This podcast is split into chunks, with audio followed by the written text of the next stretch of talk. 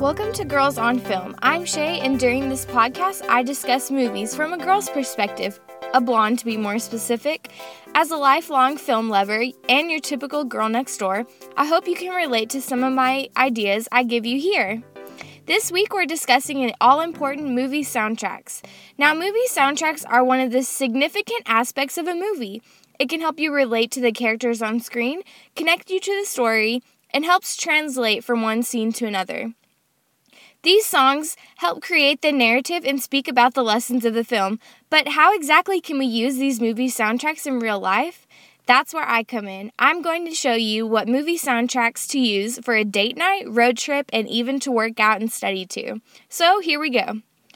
So, let's say you're planning a special night with your man and you're cooking up a great Italian dish, but you're a little bored, and while you're waiting for your pasta to boil and your meatballs to cook, well, you just set the Godfather soundtrack to play and it will put you right in the Italiano mood.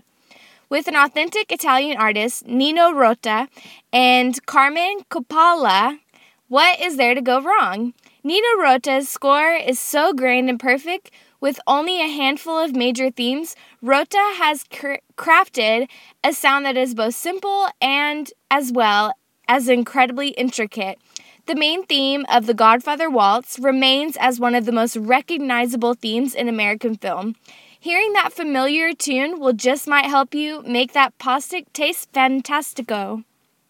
So, after you've got this amazing dinner made up for your honey, and he gets home and you want something that is just right to set the mood and really kick in the romance, you absolutely cannot go wrong with the Moulin Rouge soundtrack. This soundtrack has got original mashups from some of the greatest love songs of all time, with Ewan McGregor and Nicole Kidman flawlessly singing the Elephant Love medley, Come What May, which is a beautiful secret song to show them how much they love each other, even though they can't be together. Ugh. Ah, And of course, the famous Your Song. The Lovebirds will keep the romance going on and on for as long as the album. Then, of course, you can always hit replay. So, what if you don't have a man in your life, but hey, you've got your girls, and you guys are taking a road trip? I've got the movie soundtrack for you. Just pop in American Graffiti and drop the top of your 57 Chevy and let the sounds of these classic rock hits from the 50s be the music for the road. Billy Haley's Rock Around the Clock and Del Shannon crooning Runaway and dance hits like At the Hop and Party Doll give you a great retro feel to all the days gone by. Not to mention, with 41 songs on the soundtrack, your gas tank will probably empty out before the hits stop playing. So, maybe you and your girls aren't going on a road trip, you're just throwing the most bomb dance party of all time.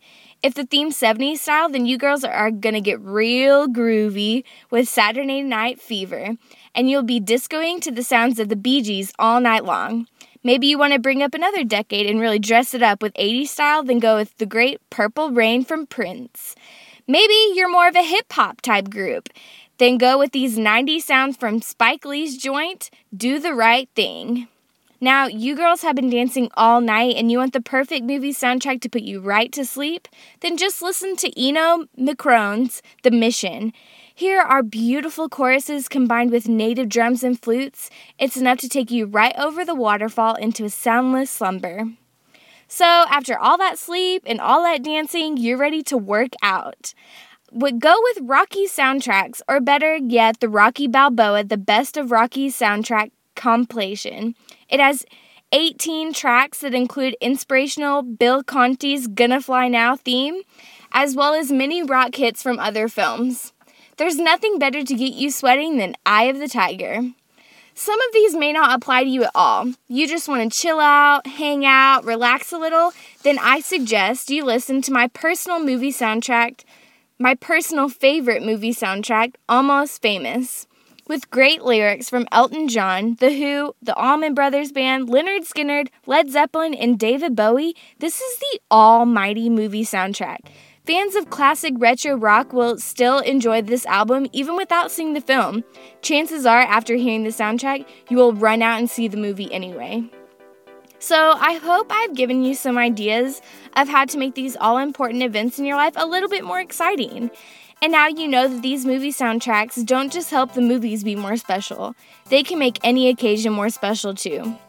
So make sure to tune in next week as we're going to talk about the best non animated fairy tale movies. And remember to grab your popcorn, stay tuned, subscribe, and listen to girlsonfilm.podbean.com. This is Shay closing out for Girls on Film.